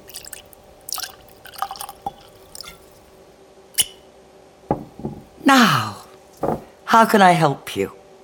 You're a very private person for someone in your position. So few pictures, and you rarely give interviews. Indeed. And yet, you agreed to my request. You intrigued me. I like being intrigued. I find it an attractive quality.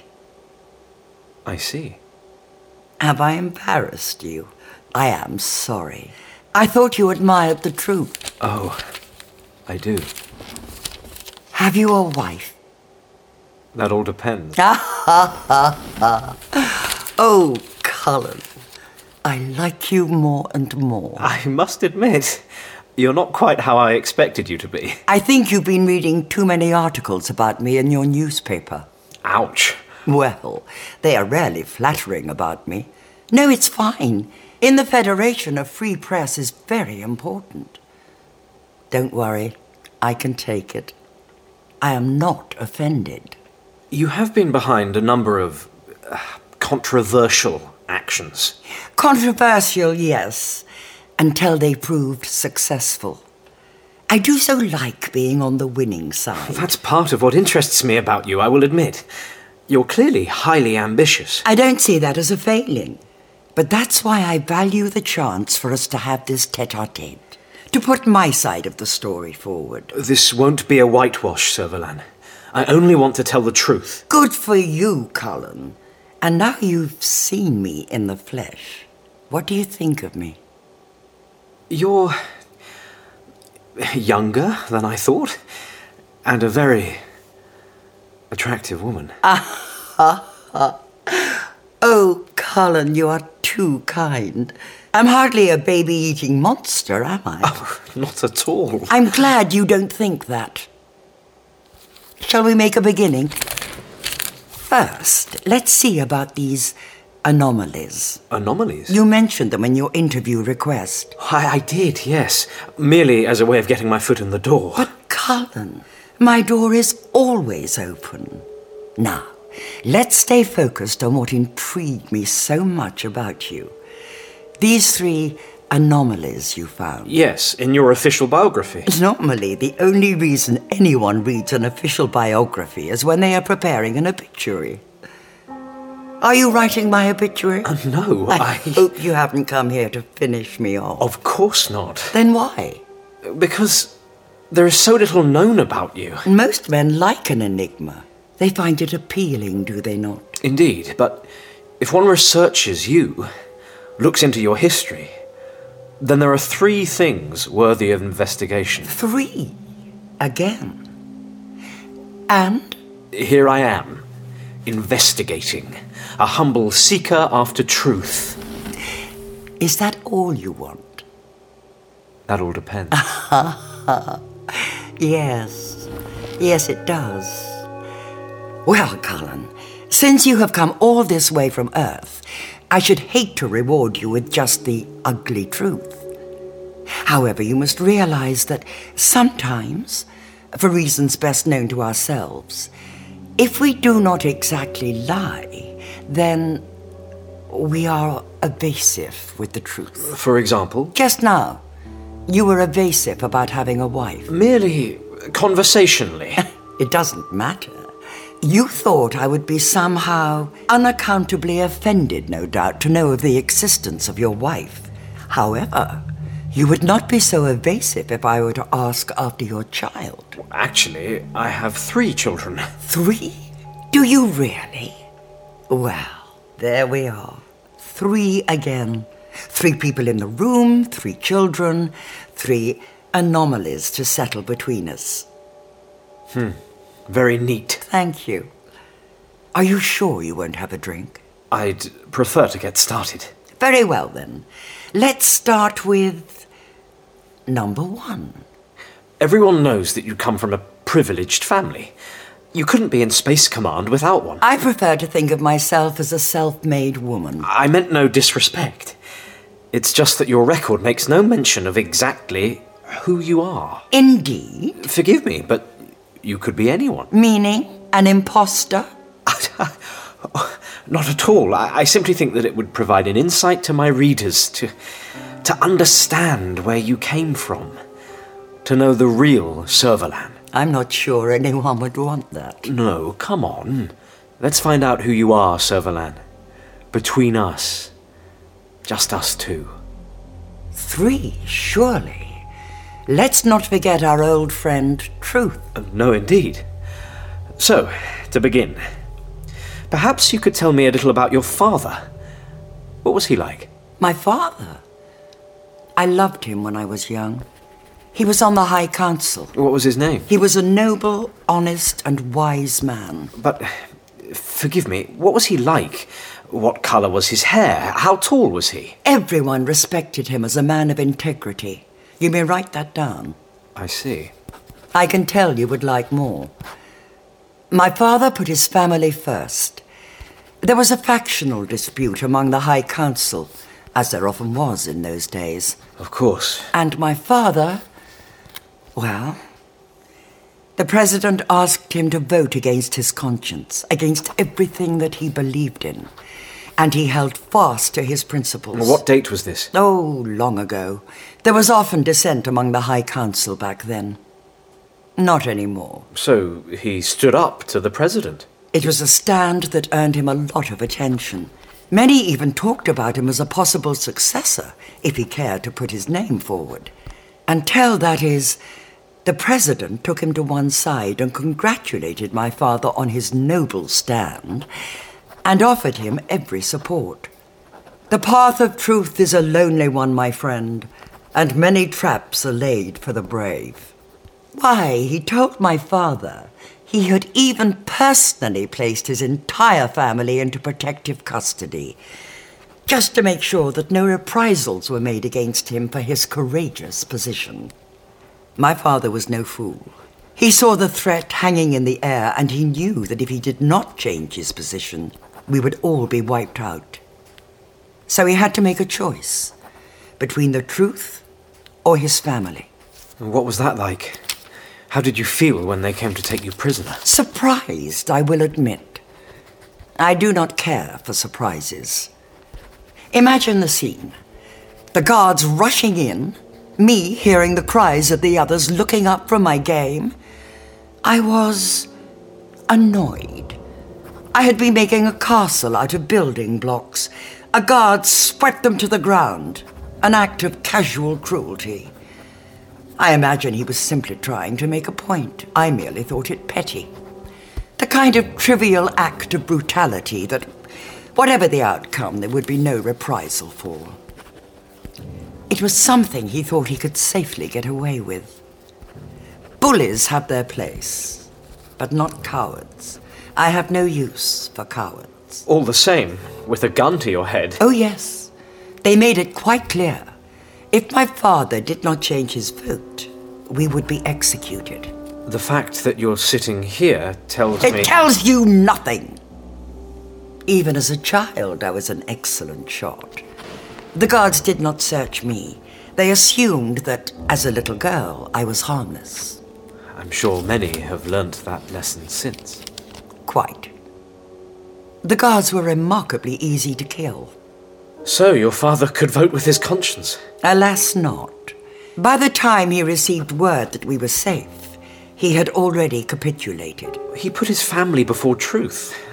It's an understandable position to take. Would you? Well, I. Nothing like that has ever happened to me. But I suppose my family would come first. But I can't imagine how it would feel. Can't you? Then I shall tell you how it felt. You would think I was grateful, understanding, but I could never look him in the eye again. He was weak. But surely, if you were in his place. I have made sure I have never been in that situation. It is a position of weakness. When I grew up and joined Space Command, I left him behind. I decided. I decided he was no longer worthy of me. You have high principles indeed. I had seen my father compromised. As a political figure, he was ruined. Everyone knew the president had him in his pocket, and all it had cost him was a few guards. But your father could have lost his entire family. He could have lost you. Indeed.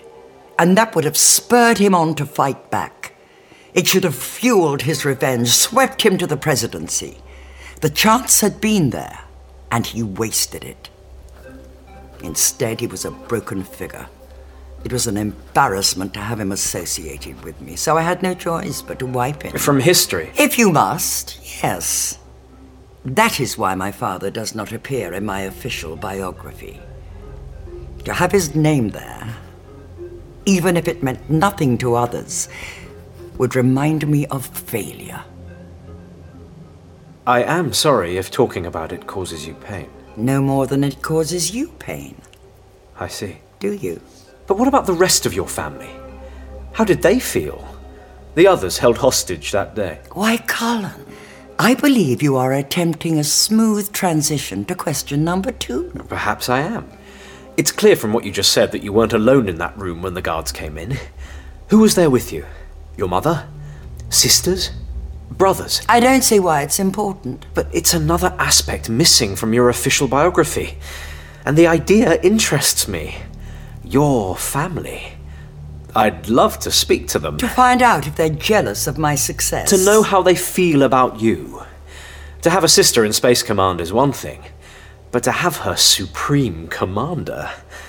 You see, we call it, forgive me, the human interest angle. Oh, that.